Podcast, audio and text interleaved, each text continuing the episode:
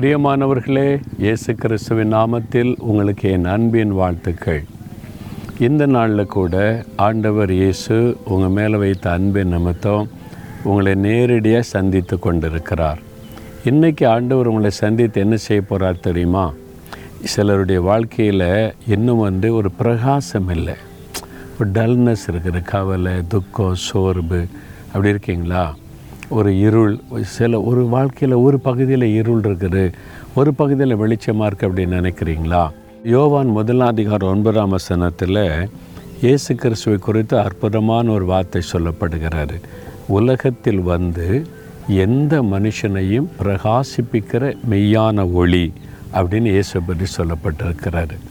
அவர் மெய்யான ஒளி எந்த மனுஷனை பிரகாசிப்பிக்கிற ஒளி. அப்போ இருளிலே வாழ்கிற மனுஷனுடைய வாழ்க்கையை பிரகாசிப்பிக்கிற ஒரு ஒளி இயேசு கிறிஸ்து. உங்கள் வாழ்க்கையில் என்ன இருள் இருக்குது பாவ இருள் வியாதி இருள் பிசாசாகிய இருள் ஒரு பயம் என்கிற இருள் சோர்பென்ற இருள் கவலை என்ற இருள் ஏதோ ஒரு காரியம் இருளை போல் உங்களை பயமுறுத்தி உங்களை சோர்ந்து போக பண்ணார் இயேசு இருக்கிறார் உங்களுக்கு வெளிச்சமாக எந்த இருளையும் அவர் மாற்றி பிரகாசிக்க செய்வார். ஒருவேளை நீங்கள் நினைக்கலாம்? என் வாழ்க்கையில் யாரும் மாற்ற முடியாதுங்க. என் வாழ்க்கை முடிஞ்சு போனது. என் வாழ்க்கையில் இருக்கிற இருள் வந்து கொடூரமான இருள். இதை விட்டு என்ன யாரும் மாற்ற முடியாது அப்படிலாம் நீங்கள் நினைக்கலாம். ஆனால் இயேசு கிறிஸ்து எந்த மனுஷனையும் பிரகாசிப்பிக்கிற ஒளி.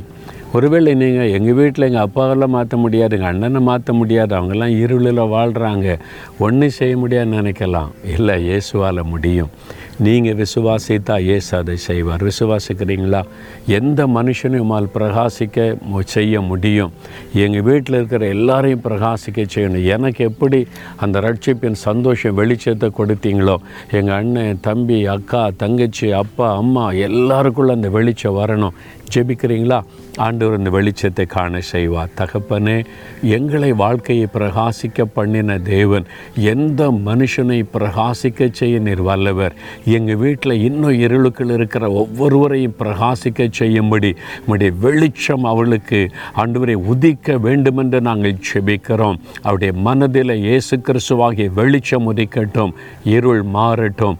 நாங்கள் விசுவாசிக்கிறோம் மாற்றத்தை எதிர்பார்க்கிறோம். இயேசுவின் நாமத்தில் ஜெபிக்கிறோம் பிதாவே. ஆமேன் ஆமேன்.